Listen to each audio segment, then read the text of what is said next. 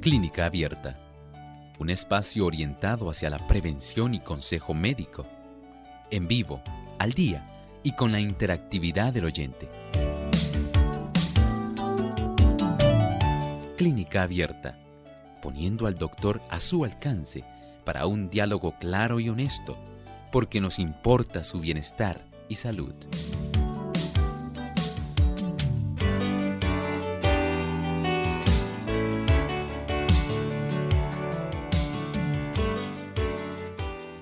Ha llegado el momento de usted hacer su consulta en nuestro programa de clínica abierta. Les invitamos en este momento a participar haciendo sus preguntas, comunicándose a nuestras líneas telefónicas en Puerto Rico localmente el 787-303-0101.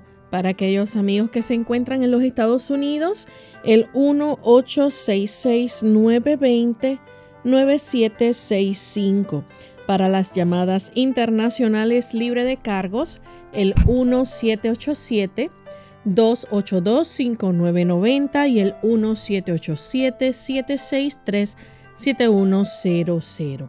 También usted se puede comunicar a nuestra página web a través del chat en vivo. Pueden realizar su consulta. Aquellos amigos también que nos siguen a través del Facebook les recordamos nuestra página web es radiosol.org. Ahí nos pueden buscar en la web y pueden sintonizar nuestro programa y a través del chat escribirnos sus preguntas. De igual forma, aquellos que nos siguen por la plataforma del Facebook, a través del live en vivo durante esta hora también pueden hacer sus preguntas. Recuerden que es solamente durante la hora de nuestro programa en vivo que pueden realizar su pregunta y nos pueden buscar por Radio Sol 98.3 FM y recuerden entonces compartirlo con sus contactos, darle un me gusta y que otras personas también puedan disfrutar de este programa.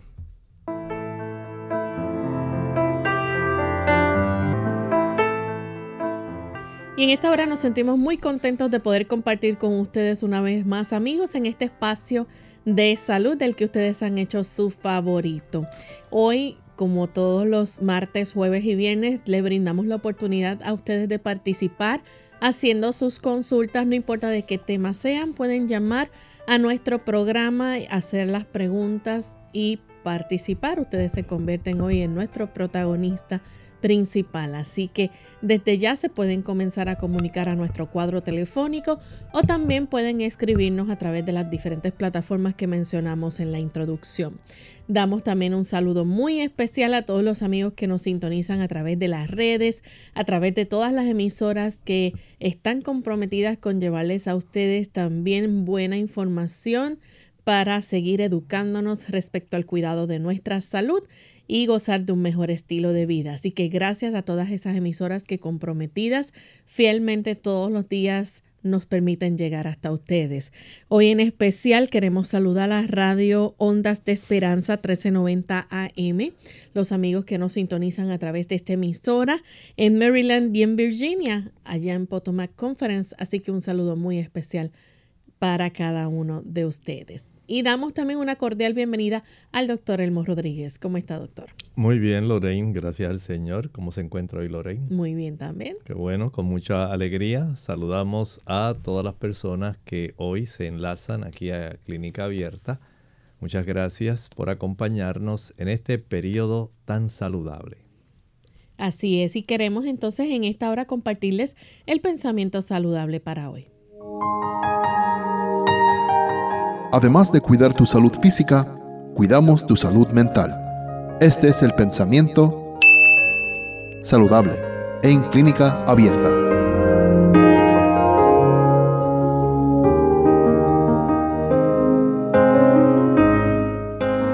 La intemperancia en el comer es a menudo causa de enfermedad y lo que más necesita la naturaleza es ser aliviada de la carga inoportuna que se le ha impuesto. En muchos casos de enfermedad, el, el, mejor remedio para el paciente es un corto ayuno, que omita una o dos comidas para que descansen los órganos rendidos por el trabajo de la digestión.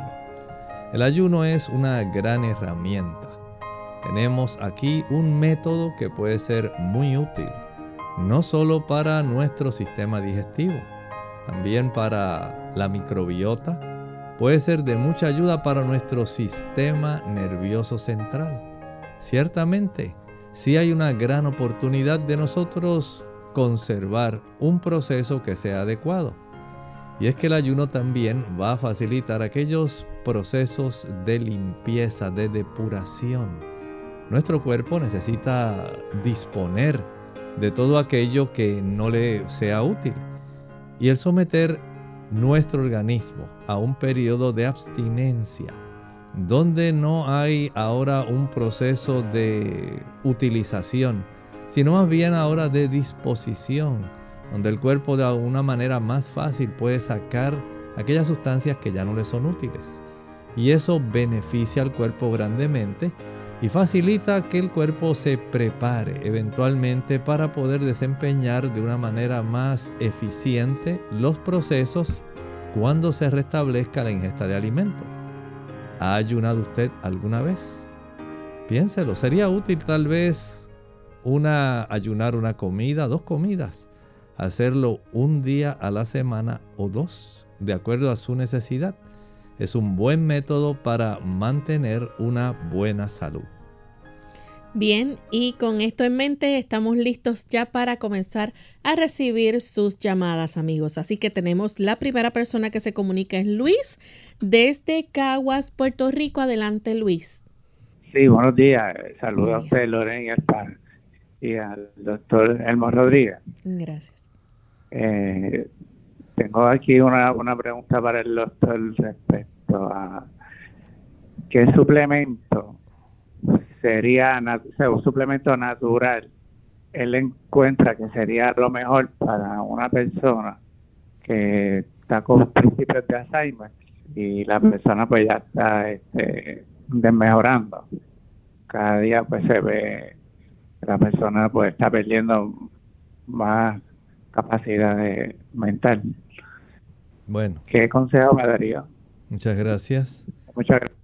Sí, mire, este proceso donde se está poco a poco sufriendo cambios que son preocupantes porque va desarrollándose una situación degenerativa en las funciones neuronales a consecuencia de procesos inflamatorios.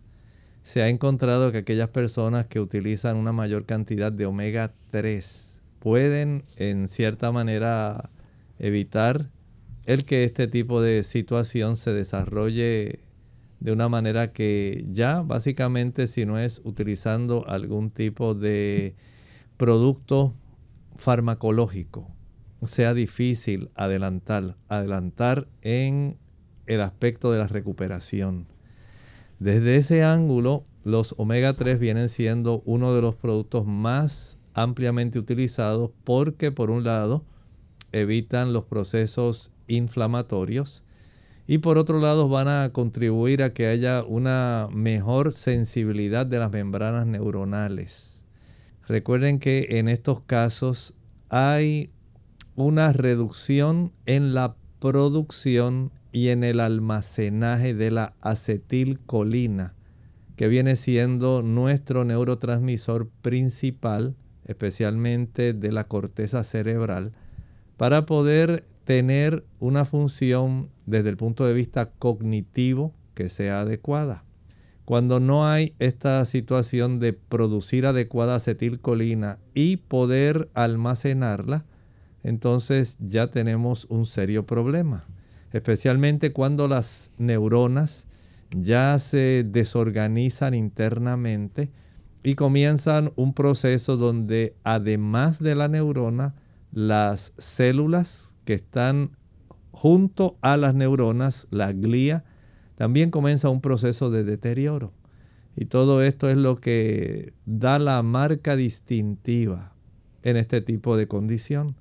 De tal forma que los fármacos que se utilizan, los medicamentos que se venden para este tipo de situación, lo que buscan es impedir que la poca acetilcolina que hay se destruya.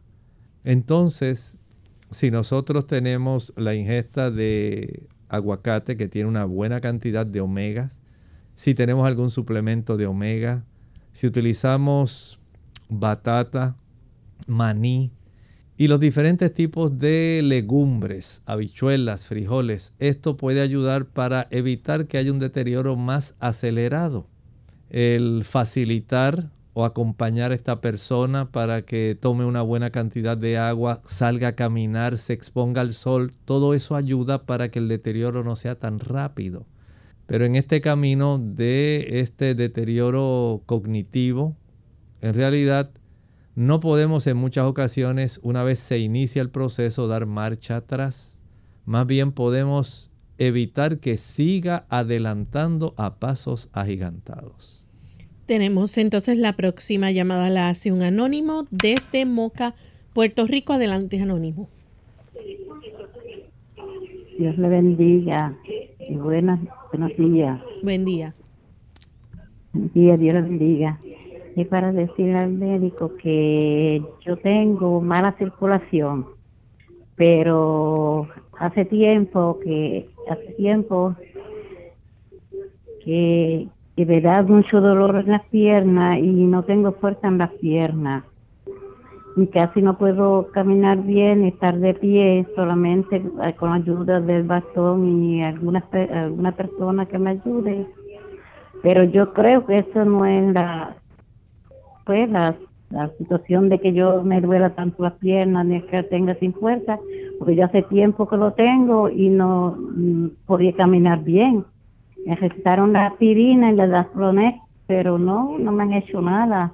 A ver qué remedio usted me puede dar para ver si se me alivia un poco porque me da dolor de la cadera, muslo y piernas. Y casi no tengo fuerza en mis piernas. A ver qué usted me puede recomendar para, para eso. Muchas gracias. yo creo que eso no es todo de la mala circulación. ¿Cómo no? Dios le bendiga y gracias. Gracias. Mire, hay algo que va a ayudar tanto en la circulación como para la fuerza de sus piernas y sus caderas. Ese tipo de producto en realidad es un tipo de pedal. Un pedal que usted mientras está sentada puede comenzar a ejercitar sus dos piernas. Pareciera como si estuviera en una bicicleta. A veces no viene en forma de pedal, viene como si fueran dos pisadas que usted puede mover mientras está sentada y ellas van haciendo un tipo de movimiento circular, de tal forma que en cierta forma sí semeja el movimiento de un pedal, pero de una manera más cómoda, más práctica para usted. Al hacer ese movimiento se pueden mover los músculos de las pantorrillas, y a la misma vez está moviendo básicamente cadera, está ayudando a las rodillas y a los tobillos, al mismo tiempo que está estimulando los músculos de la pantorrilla para que se muevan. Este tipo de actividad practicada bajo una supervisión le puede resultar bien práctico para ir ganando fuerzas y evitar que usted pueda entonces seguir desarrollando la condición que nos está diciendo ahora. No tiene por qué empeorar, pero sí requiere que usted pueda inmiscuirse directamente en su tratamiento. Esto no es asunto de una sola pastilla. Consigue ese equipo.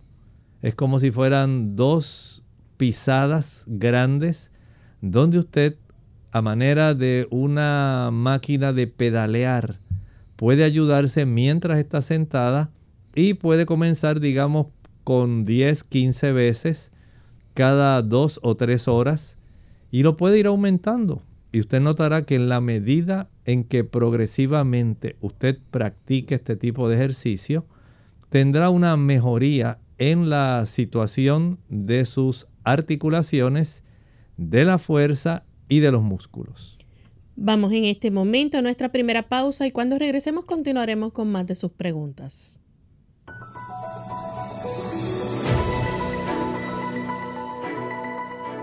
La enfermedad de Parkinson es una enfermedad progresiva del sistema nervioso que afecta el movimiento. Los síntomas comienzan gradualmente. A veces comienza con un temblor apenas perceptible en una sola mano. Los temblores son habituales, aunque la enfermedad también suele causar rigidez o disminución del movimiento. En las etapas iniciales de la enfermedad de Parkinson, el rostro puede tener una expresión leve o nula. Es posible que los brazos no se balanceen cuando caminas. El habla puede volverse suave o incomprensible. Los síntomas de la enfermedad de Parkinson se agravan a medida que ésta progresa con el tiempo.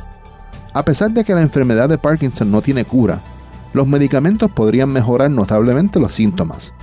En ocasiones el médico puede sugerir realizar una cirugía para regular determinadas zonas del cerebro y mejorar los síntomas, que incluyen temblores, lentitud en los movimientos, rigidez muscular, alteración de la postura y el equilibrio, pérdida de los movimientos automáticos, cambios en el habla y cambios en la escritura.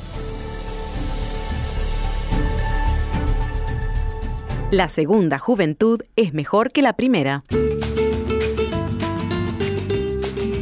Hola, les habla Gaby Zabalúa en la edición de hoy de AARP Viva, su segunda juventud en la radio, auspiciada por AARP.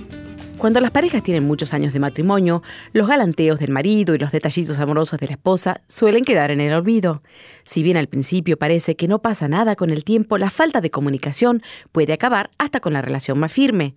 Por eso conviene prestar atención a las señales de peligro. Una de estas señales es la necesidad de espacio para la relación. Al principio las parejas hacen todo juntos, sin embargo con el correr del tiempo cada uno empieza a buscar sus propias distracciones, lo cual es perfectamente normal, pero cuando uno de las dos deja de disfrutar de la compañía del otro o se enoja o se muestra distraído, puede deberse a razones de mayor peso, como depresión o infidelidad. Por otro lado, la convivencia lleva a cada miembro de la pareja a presenciar situaciones no muy atractivas.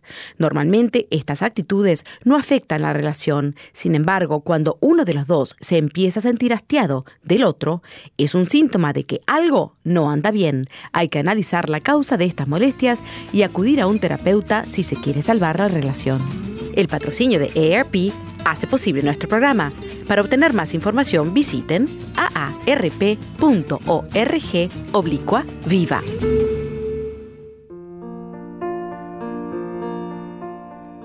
De Rosa a Molina, Dios creó a la mujer.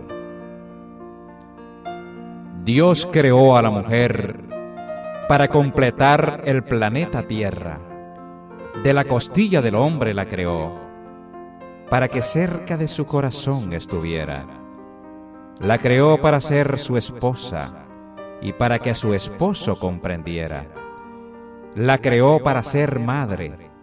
La creó para ser abuela.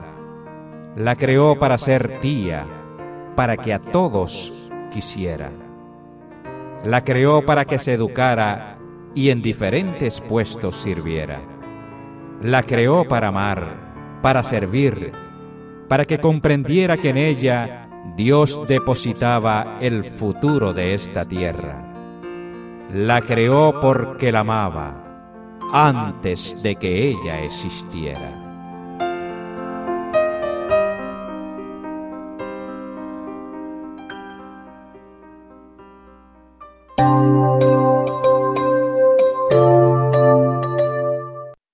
Ya estamos de vuelta en Clínica Abierta, amigos, y continuamos compartiendo con ustedes algunas preguntas que nos han ido llegando eh, a través de la vía telefónica y tenemos también a través del chat y de Facebook que en un ratito vamos a estar contestando. Tenemos en esta ocasión a Magdalena, ella se comunica desde la República Dominicana. Escuchamos la pregunta, Magdalena. Buenos días, muchas bendiciones. Buen día. Mira, este, yo tengo un hermano que él tiene unos problemas bien delicados y últimamente él estaba interno con una, un parásito y él tiene diarrea y la diarrea no se le para con nada. Yo he hecho todo lo habido y por hacer, todos los remedios caseros que me dicen se lo hago. También él se está tomando su medicina fármaco y todas esas cosas y nada, nada le da resultado y él está bien delgado. Él se hizo una bariátrica antes de la pandemia y después de la bariátrica él tuvo muchas complicaciones Eh, tuvieron que sacar la vesícula y luego ahora tiene una hernia, pero no se puede operar porque está muy débil. Y entonces yo no encuentro qué hacer y hace mucho que yo estaba tratando de comunicarme con el doctor a ver qué me dice, qué puedo hacerle, porque yo me siento desesperada. No soy yo, pero yo me siento impotente porque no se le parece diarrea con nada, entonces se deshidrata mucho. Muchas gracias. Mire, el asunto en los pacientes que se han hecho este tipo de cirugía bariátrica depende de la variante de la cirugía que le hayan hecho. En estos pacientes se acorta el volumen del estómago y en ocasiones, dependiendo del tipo de cirugía, se hace casi un desvío para que no haya una oportunidad de tal manera que la persona no pueda ingerir mucho alimento y que ese alimento pase rápidamente a la región del duodeno.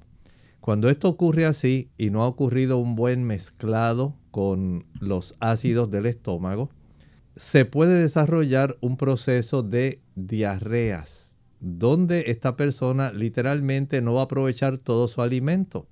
Y si es la variante donde le extirpan parte del estómago, la situación es un poco más difícil, porque hay unas variantes donde solamente le ponen unas grapas y puede ser reversible, pero hay casos donde no ocurre así y se le hace esta cirugía donde se le achica el tamaño de su estómago para que contenga un menor volumen, de tal manera que la persona no ansíe seguir comiendo y por supuesto a menor ingesta de alimento, menor cantidad de calorías y claro, la persona va a bajar peso. Pero también en ocasiones se desarrolla este problema. Una cosa es que tenga el parásito, no sabemos si es algún protozoario, alguna amiba o algún otro tipo de protozoario. No sabemos si el parásito puede ser un nemátodo, alguna, algún tipo de lombriz.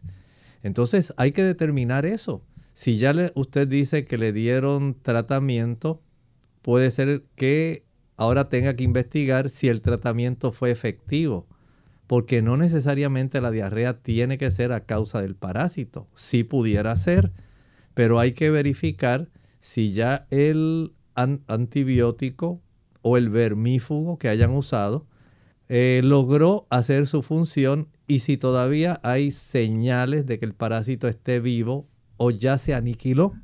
Y eso como único lo sabe regresando al médico que lo vio la primera vez. Hay pruebas para huevos y parásitos.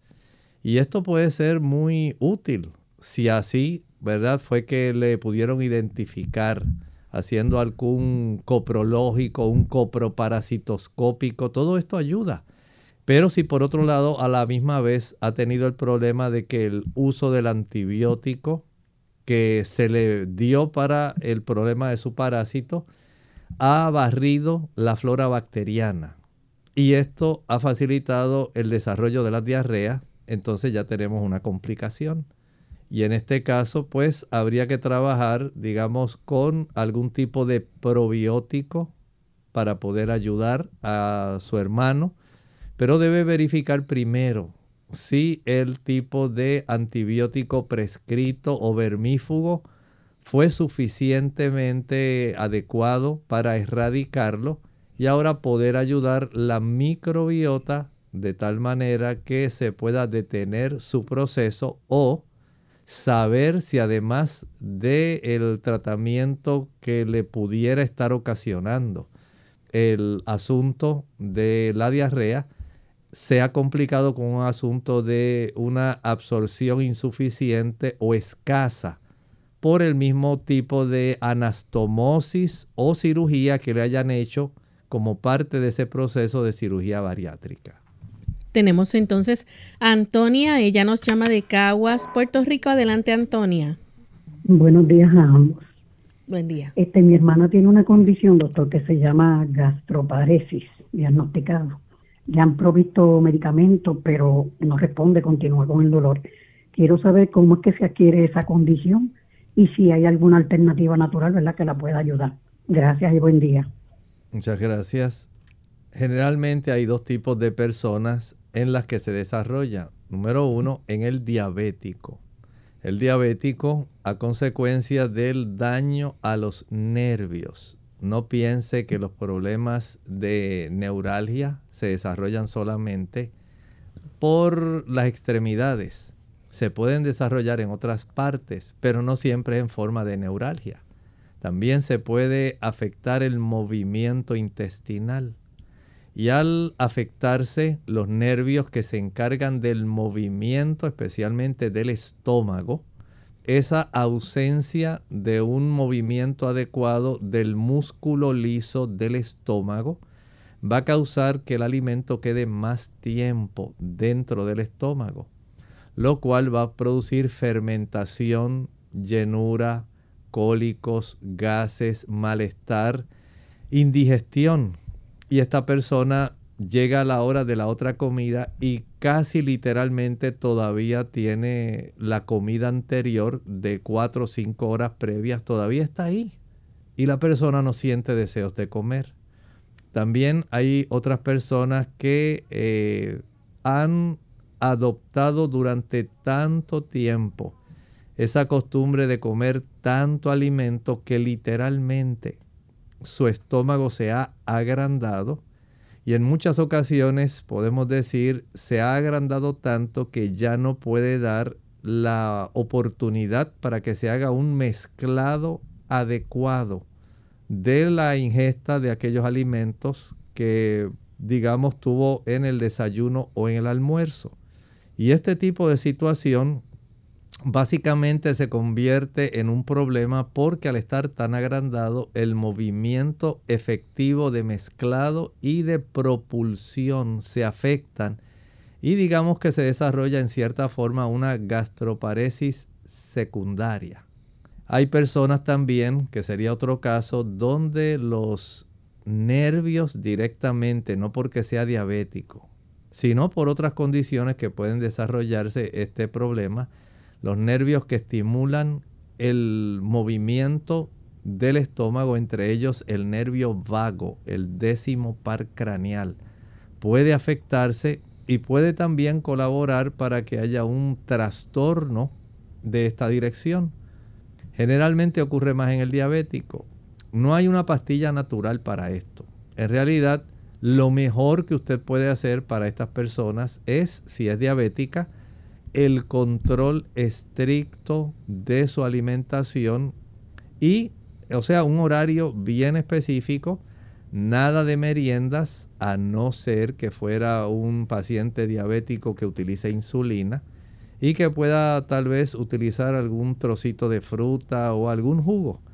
Pero a esta persona no le conviene en cierta forma porque no hay manera en que pueda facilitar un movimiento mayor porque no tiene esa capacidad. Entonces a este paciente, además de tener un control bien estricto de la glucosa, debe caminar bastante, especialmente después de comer. Si él o ella hace esto, en cierta forma va a facilitar que haya un mejor movimiento del estómago para que pueda cumplir la función de mezclado y propulsión que sea adecuada. Debe salir a caminar una caminata suave, no es a correr ni a hacer cosas heroicas, solamente caminar 15, 20, 25 minutos, 30, si puede hacerlo después del desayuno, después del almuerzo y después de la cena esa sencillez de salir a caminar después de cada comida puede impedir que la situación empeore. Tenemos entonces en esta ocasión a Juan de Estados Unidos. Adelante Juan con la pregunta. Sí, buenos días. Doctor, yo estoy diagnosticado con artritis psoriática degenerativa. Yo nunca he presentado problemas en la piel, pero sí mi nunca ha bajado sufro de mucha dolor de espalda baja. Yo comencé a hacer mi ejercicio ya solamente como pescado, aumenté vegetales, frutas. Me gustaría, y practico ayuno, ¿cuál sería, idealmente hablando, el plan de cómo debo arrancar desde que comienza mi desayuno, hago mi almuerzo, eh, mi comida, no, tengo, no soy diabético, pero sí tengo genética de diabético y sigo en el teléfono. Muchas gracias. Mire, este tipo de situación de artritis psoriásica sí afecta eh, las articulaciones, afecta la piel, por supuesto, tanto del cuero cabelludo como a veces de los antebrazos, de las piernas. Y a veces se producen lesiones bastante grandes que pueden incluir hasta la piel del abdomen y de la espalda.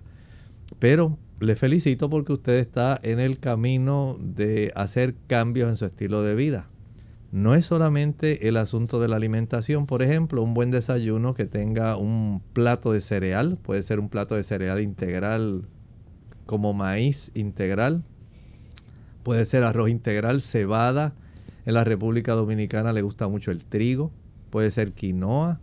Usted puede seleccionar cuál es el cereal que usted quiere consumir. Esto acompáñelo de frutas a mayor cantidad de frutas, especialmente las frutas que son color amarillo o anaranjado. Estas frutas, al igual también las rojas y las moradas, le va a brindar una buena cantidad de antioxidantes, especialmente carotenoides. Y los carotenoides le ayudan para la piel. Esto va a ser de mucha bendición para usted. Acompáñelo de algunas semillas, como especialmente semilla de girasol, ajonjolí, almendras, avellanas, coco, nueces, maní, ya que la presencia de la vitamina E que contienen estas semillas ayuda a la piel y también constituye un poderoso antioxidante. Así que los antioxidantes de los carotenoides y los antioxidantes en la vitamina E de estas nueces ayudan tanto para la artritis ya que la artritis se beneficia mucho cuando usted tiene estos omega 3, 6 y 9. Y esto va a ser un proceso donde se reduce la inflamación.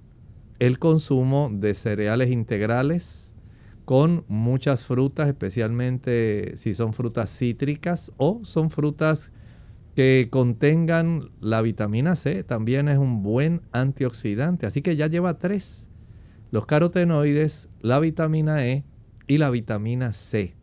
Va a ayudar para que usted pueda tener una evolución más favorable en la recuperación tanto de su situación de las lesiones de la piel como de sus dolores y molestias articulares.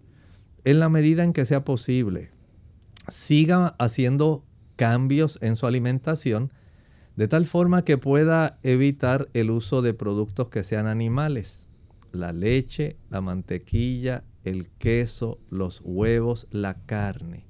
Contienen sustancias que facilitan los procesos inflamatorios. En la medida en que usted pueda evitar esos productos, usted va a notar mejoría. También hay plantas que pueden ser muy útiles. Por ejemplo, la ortiga, la alfalfa, son plantas que usted puede incorporar dentro de su proceso restaurador para que tenga un gran alivio y una mejoría de ambas condiciones. Vaya en ese camino, no olvide exponerse al sol.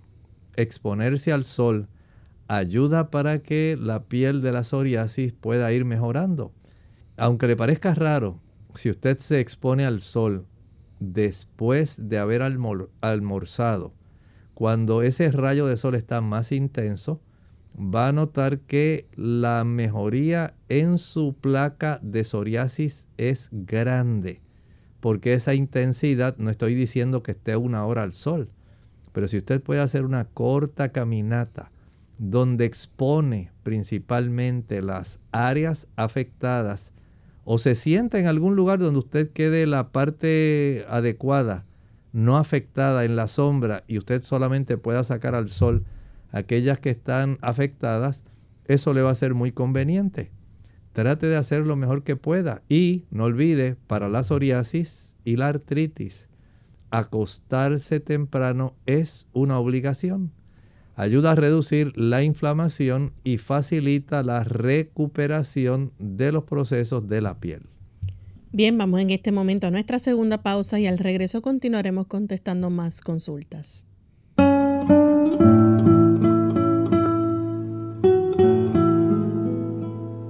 Resulta paradójico que a todo el mundo le atraiga la idea de vivir muchos años, pero a nadie le haga la menor gracia envejecer.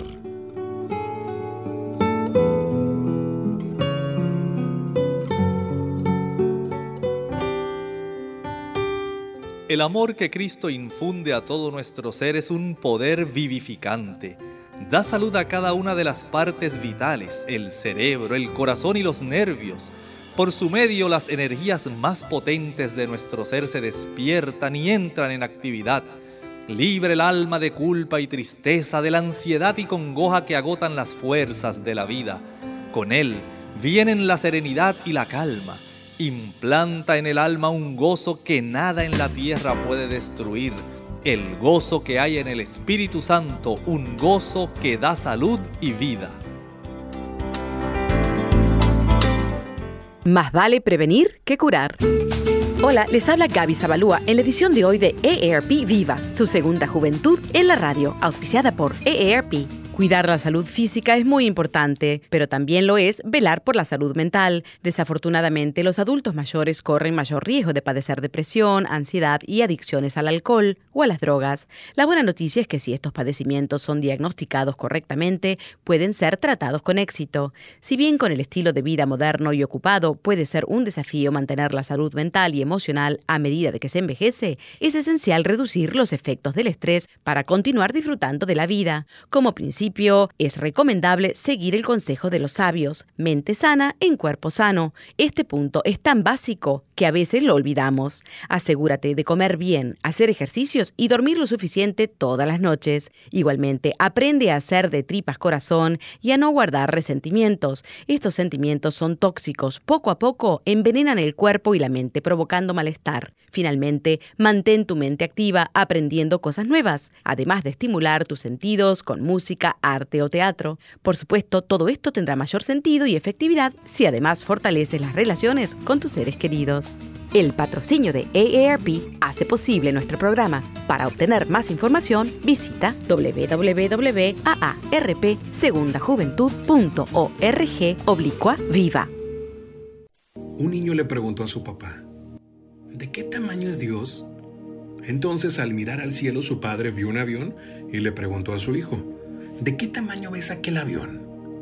Y el chico le respondió, no, pues es pequeño, casi ni se alcanza a ver. Entonces el papá lo llevó al aeropuerto y al estar cerca de un avión le volvió a preguntar, ¿y ahora de qué tamaño dices que es el avión? El chico sorprendido, papá, es enorme. El papá le dijo entonces, Dios es así. El tamaño va a depender de la distancia que tú estés de Él.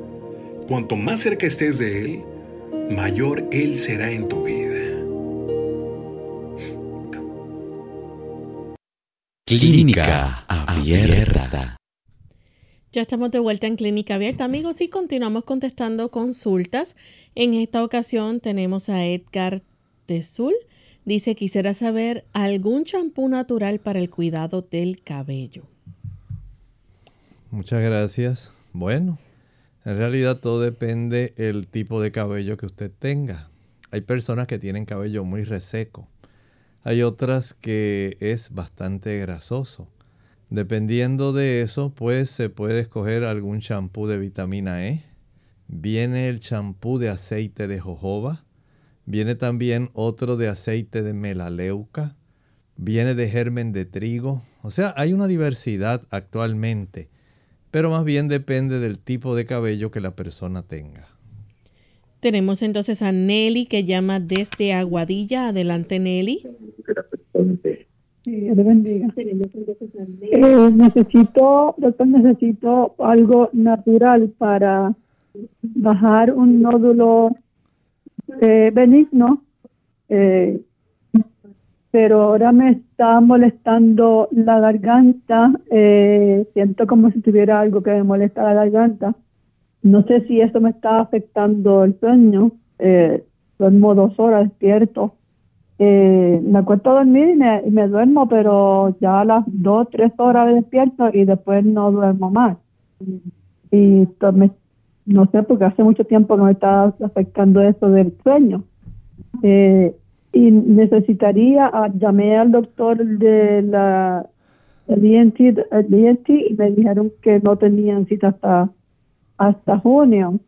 Eh, me está molestando un poco, me coge dolor de oído, me coge el ojo, pero mayormente siento, antes era durante la noche, pero ahora durante el día siento como que me molesta, al lado derecho de la garganta me duele un poco y como que tengo algo ahí que me molesta, a ver si usted puede eh, sugerir algo que pueda bajar algún nódulo o inflamación o algo. como bien la dieta, todo lo que usted pues, está sugiriendo siempre yo lo estoy haciendo.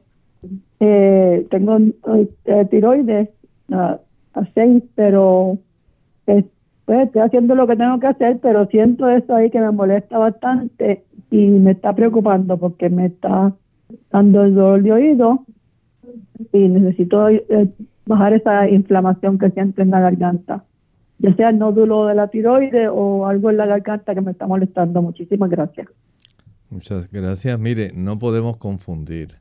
En ocasiones sí, estoy consciente que muchas personas desarrollan nódulos en su glándula tiroides, pero lo que usted me está diciendo pudiera ser más bien un nódulo o ganglio linfático, que es lo que más cercano pudiera estar al área que comunica la garganta con el oído.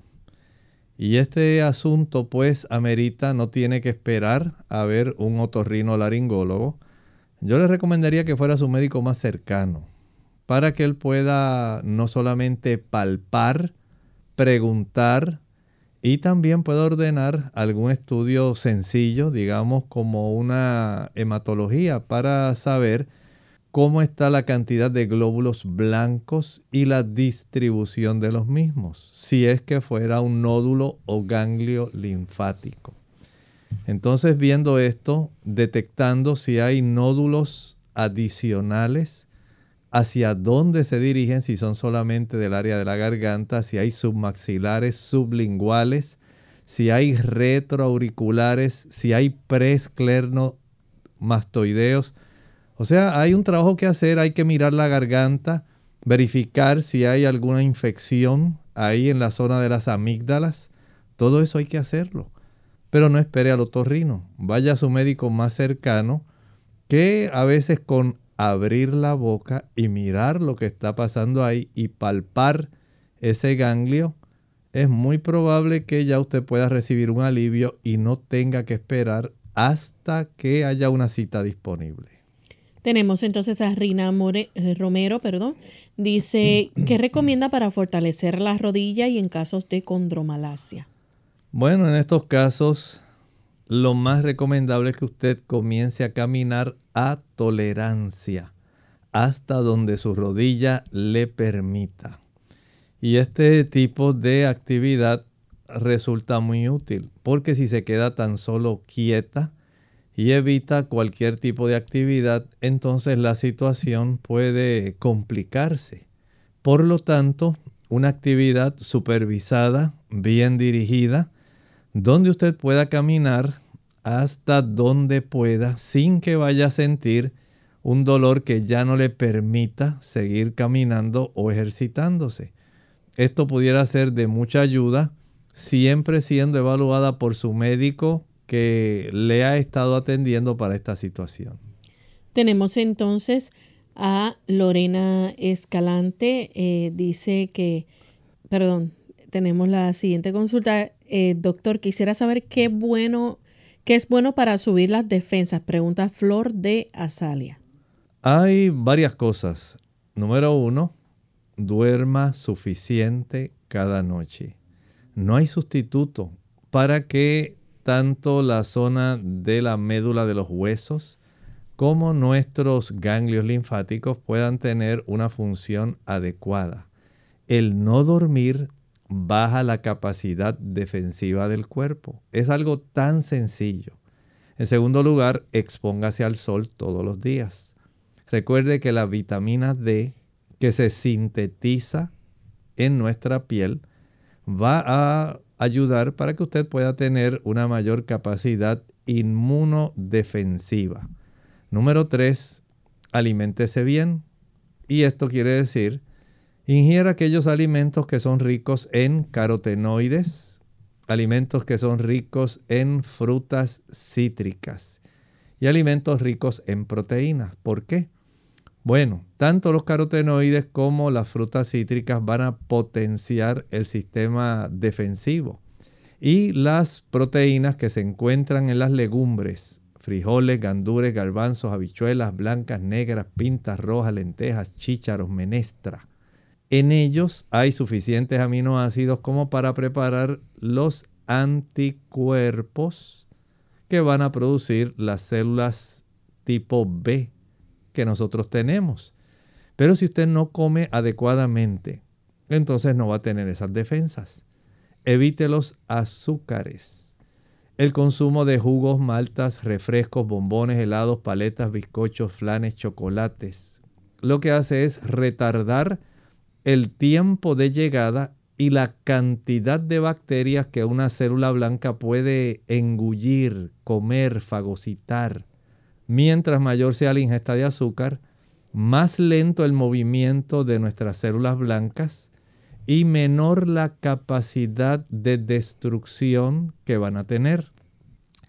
Evite los productos que causan inflamación. Los productos que causan inflamación lo que hacen es atraer células blancas para que ataquen áreas inflamadas. Y eso no es lo que usted desea. También recuerde que es muy útil tomar agua. Las personas que tienen la sangre muy espesa, los glóbulos blancos no pueden moverse a la velocidad que necesitan para llegar al lugar de la invasión. Sencillamente porque usted mismo no le está facilitando el que se abran paso en medio de tantos glóbulos rojos y en medio de tantas moléculas, especialmente esa cantidad de esferas de grasa que constituyen las lipoproteínas, que están circulando también compartiendo el volumen de sangre que está circulando por nuestros vasos. Y ahí las células blancas tienen que competir con los rojos, las plaquetas, las moléculas de grasa, las moléculas de azúcar y una gran cantidad de hormonas y sustancias que normalmente están ahí componiendo parte de esta sangre. Por lo tanto, ingerir de 2,5 a 3 litros de agua al día es imprescindible para el sistema inmunológico. Entonces, evite aquellas situaciones, especialmente el estrés, que reduce la capacidad defensiva, porque lamentablemente al usted aumentar la cantidad de cortisol, la capacidad inmunológica se ve también disminuida es inversamente proporcional. A mayor estrés, menos capacidad defensiva. A mayor paz, mayor capacidad defensiva. Tenemos entonces a Lorena Escalante. Ella dice, doctor, en el 2019 me caí sobre mis rodillas, me duele mucho la izquierda, dígame qué puedo hacer para disminuir el dolor, por favor. Tengo 51 años, tengo alto el, algo alto el colesterol, todo lo demás está muy bien, gracias a Dios. En relación a sus rodillas, una radiografía anteroposterior y lateral de esa rodilla sería lo indicado. No sabemos si está ocurriendo algún proceso degenerativo, articular degenerativo, si hay algún desarrollo de algún espolón en la meseta tibial, si hay algún tipo de situación donde usted sufrió desgarro de los meniscos, si hubiera alguna lesión de los ligamentos cruzados anterior o posterior al haber caído sobre su rodilla, todo eso debe verificarse.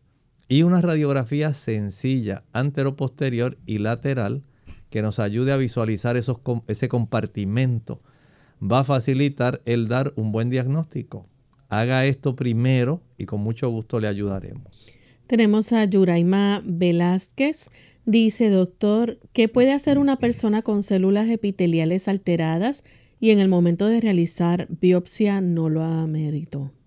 Bueno, en realidad las células epiteliales eh, asumo que es una biopsia más bien de área cervical.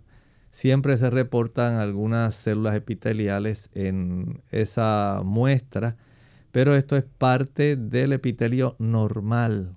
Con eso no debe haber ningún problema. Ahora, si hubiera células que mostraran displasia, ya estamos hablando de otra cosa.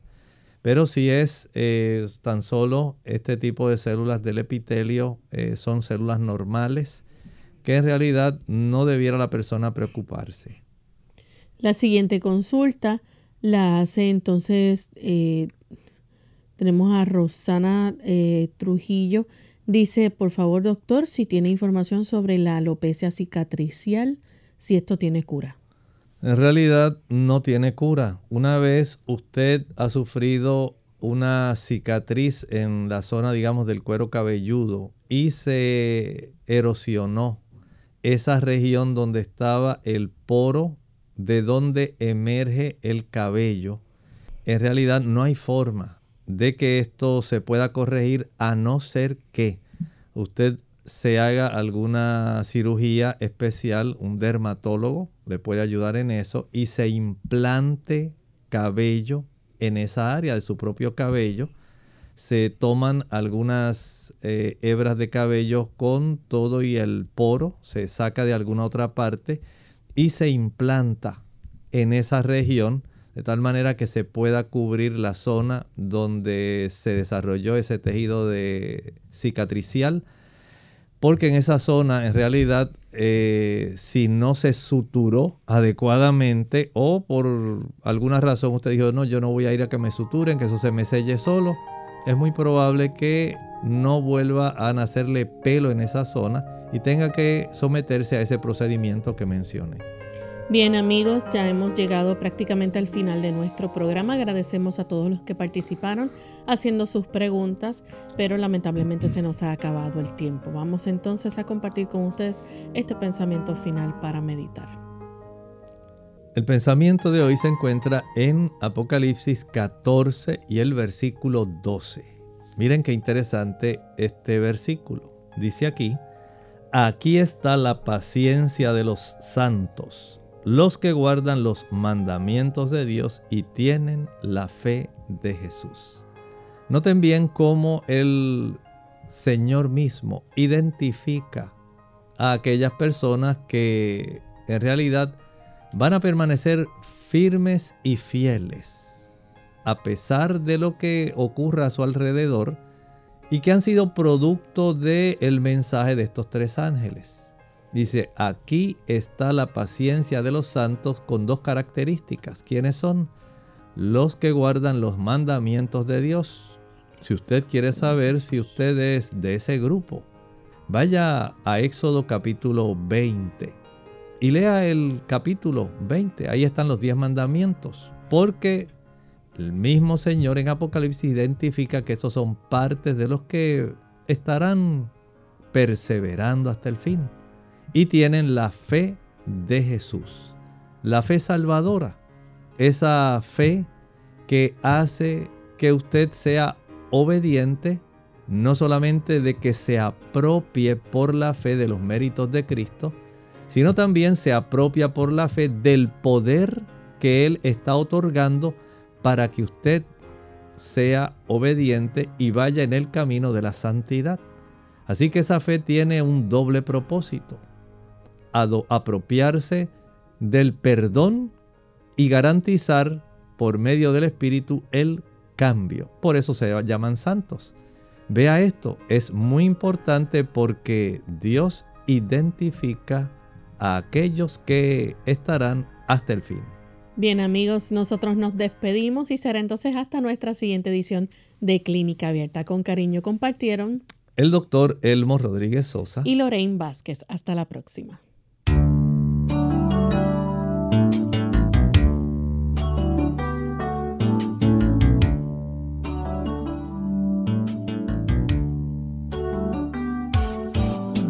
Clínica abierta.